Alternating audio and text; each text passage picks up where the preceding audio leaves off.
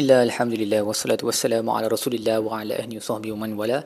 InsyaAllah dalam episod uh, kali ini kita akan membincangkan tadabur bagi muka surat 524 Surah Tur ayat 15 hingga ayat 31 Baik, pada muka surat sebelum ni, penghujung muka surat sebelum ni Allah uh, memberitahu kepada orang kafir nanti pada hari kiamat Hazihin narul lati kuntum biha tukadzibun Inilah neraka yang kamu telah dustakan dulu. Afasihrun haza am antum la tubsirun? Adakah ini sihir ataupun kamu tak boleh nampak? So ini adalah satu uh, pertanyaan yang menakutkan lah yang akan ditanyakan kepada orang kafir pada hari kiamat when they can see the fire in front of their eyes. Uh, the God and the angels will ask them, is this magic? Adakah ini sihir? Ataupun kamu tak nampak yang betul-betul ada api di depan mata kamu ni? islauha fasbiru wal aw la tusbiru sawa'un alaikum innama tujzauna ma kuntum ta'malun bakarlah kamu di dalamnya sama ada kamu bersabar ataupun kamu tak bersabar tahan apa ataupun tak tahan sama sama sahaja. There is no difference. Kamu terpaksa juga mengalaminya kerana kamu diberikan ganjaran berdasarkan apa yang kamu buat. Niyazubillah Kemudian Allah masuk dalam eh, ke dalam kisah orang ber, uh, bertakwa pula. Seperti mana kaedah Al-Quran. Always antara targhib dengan tarhib carrot and stick uh, motivation and discouragement. So Allah sebut tentang neraka sekarang Allah sebut tentang syurga. Innal muttaqina fi jannatin wa na'im. Orang yang bertakwa akan berada dalam syurga dalam uh, na'im dalam nikmat.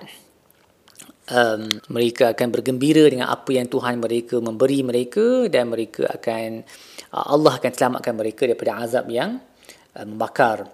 Dan akan dikatakan kepada mereka makanlah minumlah kerana apa yang kamu telah lakukan di dunia ini um, dan mereka akan duduk di atas sofa-sofa yang tersusun pelamin-pelamin yang tersusun so muttaqin ala suri masfufah Uh, so sofa-sofa syurga ni bukan macam sofa kat rumah kita lah. Dia macam very grand and beautiful pelamin yang cantik yang disusun supaya semua orang mudah untuk berinteraksi dengan satu sama lain dengan penuh uh, kesenangan dan keselesaan.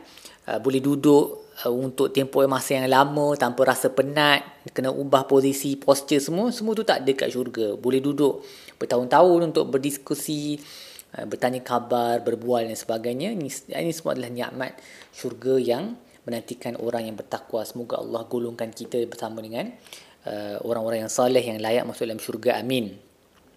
Dan Allah akan kawinkan mereka dengan hurin ain dan wallazina amanu wattaba'athum dhurriyyatuhum biimanin alhaqna bihim dhurriyyatuhum.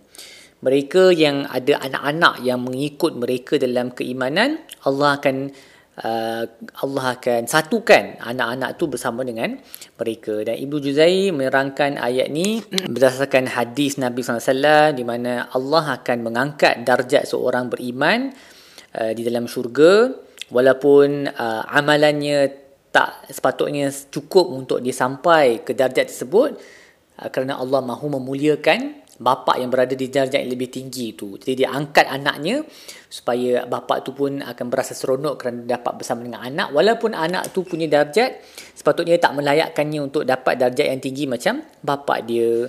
Dan uh, Ibu Juzai berkata ayat ni, perkataan iman dalam ayat ni, uh, wattaba'athum dzurriyyatuhum biimanin uh, dia dalam bentuk nakirah maksudnya dalam bentuk uh, indefinite.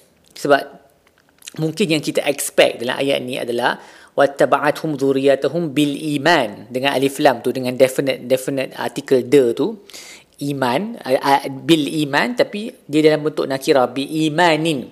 Dan selalunya bentuk nakirah ni bentuk yang ada tanwin yang tak ada alif lam kat depan dia menunjukkan kuantiti yang sedikit. So ibu Juzai berkata ini menunjukkan kalaupun anak dia ada sedikit iman dia tetap akan diangkat darjatnya untuk bersama dengan bapaknya di darjat yang lebih tinggi di syurga. Apatah lagi kalau imannya adalah iman yang banyak. So ini ada satu kemuliaan yang Allah kurniakan kepada penghuni-penghuni syurga khususnya mereka yang berada di tahap yang atas yang mahu bersama dengan keluarga mereka Allah akan kurniakan mereka fadilat tersebut.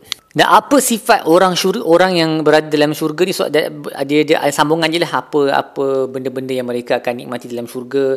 Buah-buahan, daging yang sedap dimakan, apa-apa daging lah. Tak semesti daging ayam je, mungkin daging ikan ke daging rusa ke apa-apa yang kita nak ada dalam syurga tu.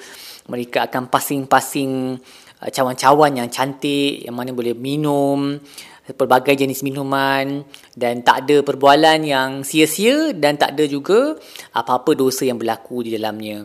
Mereka akan diberi um, dikelilingi ghilman, anak-anak kecil yang akan serve them dan anak-anak kecil ni seperti, seperti mutiara-mutiara yang cantik dan mereka akan bertanya berbual Uh, tentang kehidupan mereka di dunia dulu. Wa aqbala ba'dhum ala ba'd yatasaalun qalu inna kunna qablu fi ahlina mushfiqin. Kami ni dulu ketika berada dengan keluarga kami di dunia kami orang yang takut kepada Allah. Famanallahu alaina wa waqana azabas samum. Dan disebabkan itu Allah telah memberi kami uh, nikmat dengan menyelamatkan kami daripada azab yang pedih.